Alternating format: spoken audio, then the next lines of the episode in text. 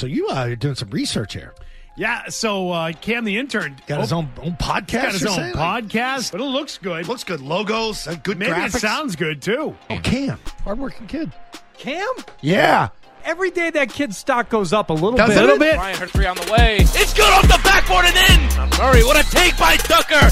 Jones, another steal. Spin on Caldwell and the layup's good. I would like to see you hold a mirror up to yourself and interview yourself. As good as this was, it could only be better if it was all you. Tuning in, I was a fan. I was like, man, let's do it. Cam, thanks so much for having me on. I'm happy to be here. Joined today for the first time, Cam Isamone. Gallagher's going to have to shoot it from beyond the arc. And it's good. Jacobs for three. He got it! My goodness, what a shooting performance by Jake. I think Cam's Corner is great. Tune in to Cam's Corner. This kid's going to make it. He's going to make it here. On a break. All right, we are back, guys. Welcome back to another episode of Cam's Corner. Today, joining me, the head coach of the University of Rhode Island's football team, Coach Jim Fleming. Coach, thank you for taking the time to join me today, man. You're welcome. I appreciate you having me. Yeah, no problem. And, uh, you know, a question I always ask guests that come on for the first time is where they're originally from and where that passion uh, for the sport that they love or, you know, they play or coach uh, stems from. So where does the love for the game uh, come from for you? Well, I guess it's, you know, I was born in New York City and remember strapping on pads and, you know, going down an elevator and then walking over to Central Park, Park when I was probably about eight. And then we moved out to Connecticut and got involved in, you know, the Pop Warner stuff and started playing. But And I think when you start thinking about the game, I mean, it's just part of what I've been doing my whole life. And, you know, I love the the physical nature of it. I like the the team chemistry, but it's always been, you know, team-oriented sports, you know, relationships with the players and, and teammates and that kind of thing that's always turned me on. But the game itself is uh, special in, in nature just because of the physical part of it. And, you know, it only attracts those that are really kind of get that interest once they strap on pads and figure out, hey, this is kind of fun to run around and and bang your head on people. You know, I grew up a Giant fan. Remember having pictures of Dick Butkus on my on my uh, on my walls, and you know, not that he was a Giant, but he was a linebacker that you know from the Chicago Bears, and uh, just actively involved as a sports fan, and, and always loved the game of football, as a lot of us do. That's good to hear. I'm a Giants fan as well, born and raised. Um, I'm not from New York, but uh, my dad always grew up loving the Giants. Huge Lawrence Taylor guy. Loved oh, Bill yeah. Parcells. Yeah, so was born and raised into that culture, which is amazing. Um, but, you know, talking about a little bit about your playing days um, and when that transitional period of figuring out when you wanted to be a head coach, you know, when did that really start for you? Yeah, I think, you know, it was, you know, my my playing career was was spotty early on. You know, I was, you know, a late bloomer coming out of high school. Went to Greenwich High School, didn't you know do a whole heck of a lot there, but did enough to you know get attracted to do a P G or at Choate, where where I had an opportunity to really kind of blossom. Gained about twenty pounds and uh, was really a you know recruited D three athlete. Walk on down at Furman University, uh, which and I also had an opportunity to go to a place that I didn't know very well, the University of the South in Suwanee, Tennessee, and. You know, I was both a football and baseball player, so I wanted to uh, to do both in college, and they gave me the opportunity to do that, and it turned out to be really good. You know, I was, you know, I called probably a big fish in a small pond. Uh, couldn't run well enough. You know, my N F L dreams, you know, I held on to through the senior year, and you know, but once they put the the clock on me with another five flat, I think that about you know shot it shot it dead. Uh, you know, I got out of school, and I was you know was originally thinking about going. Charlotte Latin High School uh, as a baseball coach, assistant football coach, and taking care of the grounds. But I passed on that opportunity and, and bounced around a little while, doing a couple of different things, got into commercial real estate for a year, but then had my big break where I met Allie Sherman, who I don't know if you know was the old-time head coach of the New York Giants way back when. You know, we used to watch him coach when I go over to Yankee Stadium with my my father and my brothers and watched the Giants play. And he had a relationship with um, my uh, one of my all-time favorite players, Joe Morrison. And Joe Morrison happened to be the head coach at University of South Carolina. So through the connection of meeting Coach Sherman, and he got me in touch with Coach Morrison, you know, I, I, I decided to get out of the professional world, put the tie and coat up, and go chase the chased coaching because that was what really, you know, was missing in my life. You know, the the same thing I talked about playing, you know, the locker room, the process, the, you know, involvement with, you know, organization, you know, associated with team sports and all people pulling for one goal. But um, so I got hooked up as a G A, and I remember got hired as a G A in, in Cherry Hill, New Jersey. I went down for a coach's clinic, and me and Charlie Weiss, you know, got hired on the spot, and the rest was history. You know, nineteen eighty-five, went down to U S C, South Carolina, and got my real first dose of major college football, which was incredibly exciting. And And the whole process got, you know, got me involved in the coaching bug, and just been chasing it for the last, you know, thirty-seven, thirty-eight years. Yeah, right. And like you said, after your first real, you know, sense of college football at South Carolina, after that, you spent about six years at Boise State. You know, we saw like the first real success in your coaching career. Um, you know, just reflect on that success and how your progress as a coach started to develop during that time period. Yeah, I, I think, you know, the two-year G A, you know, was was incredibly eye-opening in terms of being at that level of college football. It was really cool. But at the end of those, those were two-year commitments. And at the end of the two years, you know, you got to find a job, which is very difficult to do in this profession. But I got hired out of Boise State, and I, you know, attribute a lot of my formative, you know, coaching philosophies to that experience. I got hired by a guy named Skip Hall. Uh, Skip was a longtime assistant for Don James, who was the head coach of Washington and at Kent State, but the University of Washington, where at that time, you know, he was considered one of the godfathers of college football. So Skip got the Boise State job, which was an F C S job, just like this one is back then.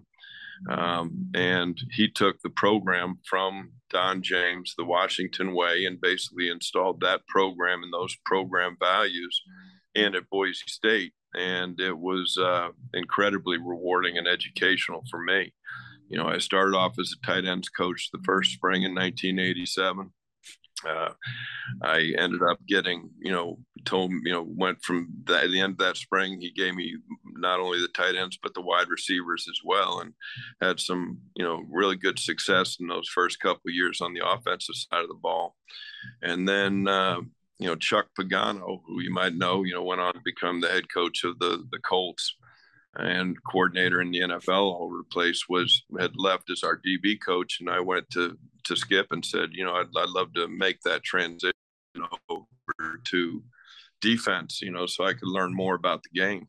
So I became a defensive back coach for the, you know, for the first year uh, without any defensive experience, which was a challenge, but certainly something that was uh, incredibly rewarding. You know, didn't know a whole bunch, but, you know, knew how to get guys motivated and knew how to get them lined up in basic structures and how to play a physical brand of football. And, and that was, you know, an incredible opportunity for a, for a younger coach. And, and we did quite well. You know, nineteen ninety, we went to the semifinals of the national playoffs. We lost a triple overtime game to, to Reno, uh, University of Nevada now. And, uh, but then like this, this business happens, you know, we, we went, uh, two years later, we went five and six and they clipped the whole staff. And so then, then started my, my journey all over the country, which, you know, led me from Boise over to Brown for one year, which was my first exposure to the state of Rhode Island, and absolutely fell in love with the state and had some success at Brown. Uh, we finished that year four and six after they had been an oh for team the year before. Uh, interviewed for the head job because they fired the staff at the conclusion of the, the, the season. I interviewed for the head job, did not get it. They gave it to Mark Whipple. And so that opened up uh, my next step, which was a four-year stay down at uh, East Carolina, which was uh, been in there as an outside backers coach at first, and then once again took over uh, the, the secondary for the remaining remaining years I had there. And, you know, if you want me to keep on going, I can take you through each one of those stops. Yeah, like you said, you know, after Boise State, like, you know, and again, multiple th- opportunities with Brown and things like that, like those opportunities got cut, the coaching staff has changed, you know, from a coaching standpoint, from being with all these different schools, you know, the game seemed different in your eyes from a coaching standpoint, and like, you know, such as being bounced around, like you said, into different coaching style, uh, coaching positions, not just as a head coach, but you said like a defensive back coach and, and things of that nature. Yeah, listen, I you know I, I think that what has been consistent throughout my entire career is the fact that there's you know football players and a field that's all has the same dimensions wherever that may be, and whether it was at Brown or whether it was East Carolina or any other stops, you know, it it, it really is all about the the preparation, the process to to getting a team on the field, teaching them proper fundamentals and technique, and of course the major component of coaching. of coaching is the motivational part of it to make sure that they're prepared each and every day to attack the day to get better.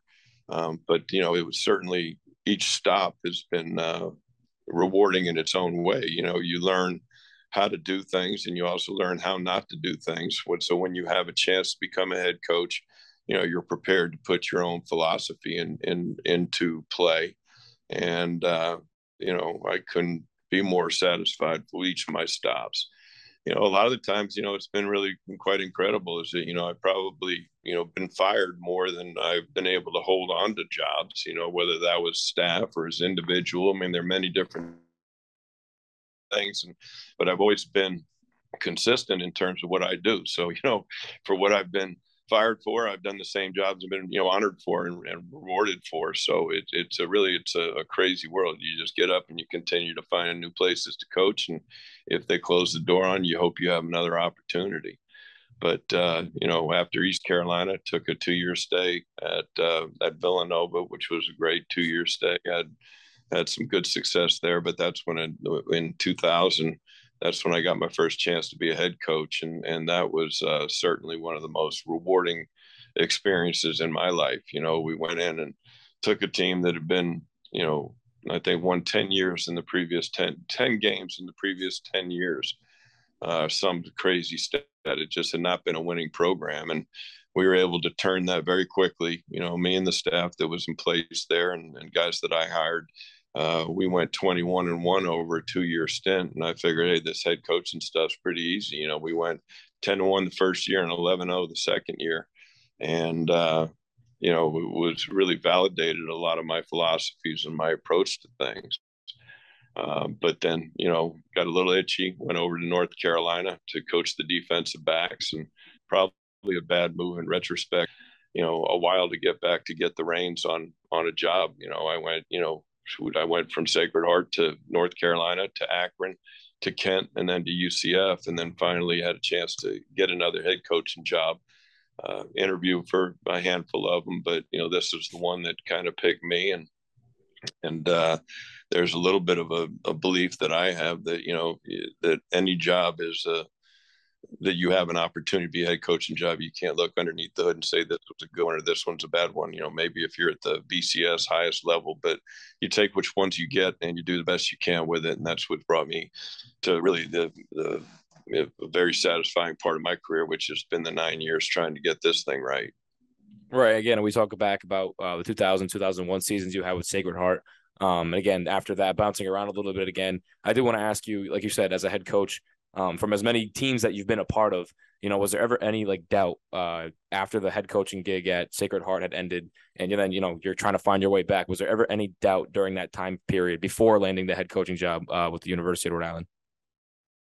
Doubt that I would get another job like that? Yeah, doubt. Yeah, right. That you would find uh, your home again as a head coach, right? Yeah, I mean, I, I, I don't I don't know if it was singular focus of mine. You know, it was not an end all for me to have to be a head coach again. It's something I wanted to do again, but I was, you know, very rewarding experiences as defensive coordinator at the places I went to, you know, to be able to, you know, continue to coach and continue to, you know, have a control of a side of the ball was, was rewarding. I, I really dug the, The, the coordinating part of it, the calling the plays, and those, and managing the side of ball. Um, and so I don't, I can't say that, you know, there was ever any doubt that I would be a head coach again. But, you know, at the same time, it wasn't something I was staying up at night worrying about. You know, I've always been very singularly focused on taking care of the job and doing the job that I have as best I can, with the hope and belief that, you know, that, that you know, that level of success or, you know, the work ethic, those things, you know, observed and, and then, you know, opportunities will continue to come down the road to you.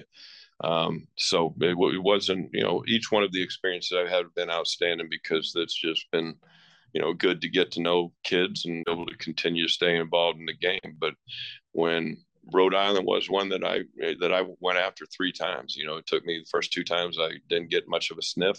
And third time, you know, things, you know, things kind of lined up. I wasn't any different of a coach, just a little bit older, but, you know, I was at U C F and we were going to the Fiesta Bowl. So as is the nature of this game and hiring people, it would be a good splash hire for U R I to get a, you know, a coordinator from the B C S level that was going to the Fiesta Bowl.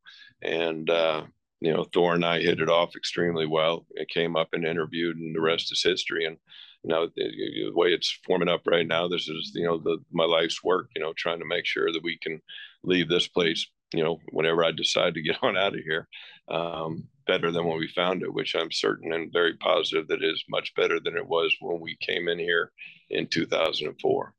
Right, exactly. And when you come into your first, the first year with uh, U R I, Um, you know, leading the team to their first winning record in seventeen years back in twenty eighteen. You know, we talk about success and your first official year with the program. Just, you know, talk about your mindset going into it. And, you know, you mentioned it a little bit before, but, you know, what your true goals were coming in as, you know, second, your second year uh, as like a head coach, I guess. Yeah, I think that's very valid. I mean, I, I, I came in with the intent to flip the thing very quickly. Um, You know, twenty fourteen, we came in and inherited, you know, a good group of kids. And I thought that with those kids, we could win, win immediately. Uh, it turned out to take a little bit longer than that. You know, I think that the, the approach was that we used at Sacred Heart. But I think when you looked at competitively, when I took Sacred Heart over, the pieces were there. They just hadn't been managed uh, in the right way. And they hadn't been coached in the right way, and they hadn't been led in the right way. And and I thought that, you know, because the pieces and the talent was there, we made some significant moves and were able to make, you know, a significant quick turnaround.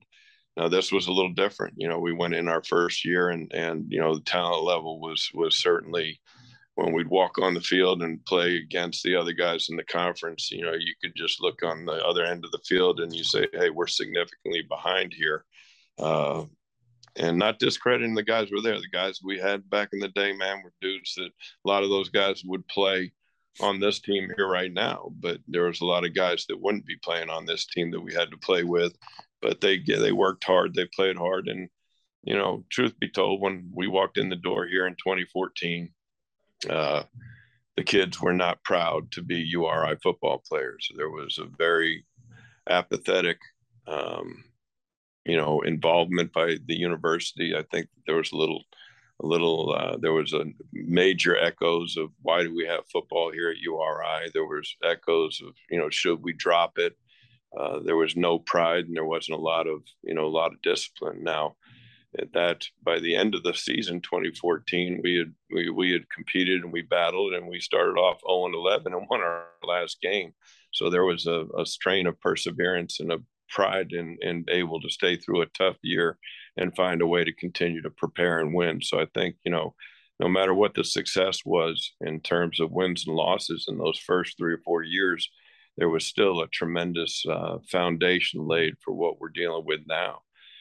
Now, as we've gone through it, you know, and we've, you know, gotten, you know, recruiting to a level where we need, we've been able to attract the right kind of player, right kind of kid that fits U R I.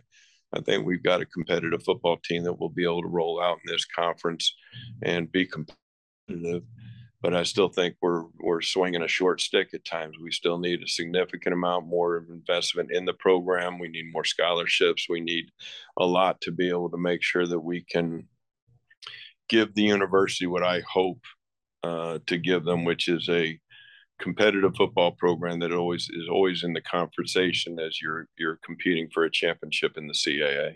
Yeah, most definitely. We talk about players that, you know, really made an impact over the years since you've been at U R I. You know, just talk about some of those guys that you've been able to coach um, for the Rams over the years, and that like that truly stick with you and that truly represent what Rhodey football is all about. Yeah, I mean, I, I probably go through each year and, you know, you throw out names of the guys that gave a great amount of effort and great amount of commitment to the program and didn't get the level of success they had hoped for. You know, Justin Favreau you know, was a, a fullback tight end guy for our first year. It was, you know, loved to have a million of him. You know, Andrew Bose, a very, very talented inside linebacker that was here in twenty fourteen. Robbie Jackson, you know, wide receiver. You keep going through the years. Um, you know, the the the memorable guys that helped put us on the the list were the ones that had the chance to, you know, get to the league and get to the N F L. Um, you know, Aaron Parker, Isaiah Coulter, you know, uh, Murph, um, you know, you remember Amir Dorsey. I mean, those, you know, that twenty nineteen team was a very disappointing season, but at least, you know, that there was a very recognizable level of talent that, that, that had im, im, improved and got everybody a little more excited. And then, you know, you look at Joe Kenny's of the world that have been around and for many, many years. And I'm leaving so many I'm out. And these guys all shared the same sacrifice. They shared the same commitment, and we've had different levels of success, but, you know, hoping to make sure we keep ourselves north of the, the five hundred mark and, and keep winning football teams on the field. And if we're able to do that, find a way to get two to three more, and then we're playoff and, and championship worthy football team. And that's where we're hoping we can go with a step forward versus Elon this weekend. Yeah, definitely. We talk about, like, again, like those players and the success that you've had over your career, you know, just going to yourself as a whole, just elaborate more on your coaching style and what you've been preaching to your players, you know, year in and year out, and especially your right, you know, what's the message you always preach to your teams? Well, um, you know, we have three foundation stones for the program, and it's accountability, productivity, and persistence. You know, those, those words have been pushed out to our teams, you know, since we got here in twenty fourteen. The accountability piece is to be accountable, you know, to not only your actions on the field, but off the field, class, all the rest of it. You know, the the productivity piece is, is relative to all areas of life, you know, producing on the field, producing off the field. And the persistence thing has been critically important for us to to hold on to. I mean, because to be successful, you must you must persist without exception. And you can go through tough times, but they don't last. You know, the tough people do, and they, they're able to bring around good results.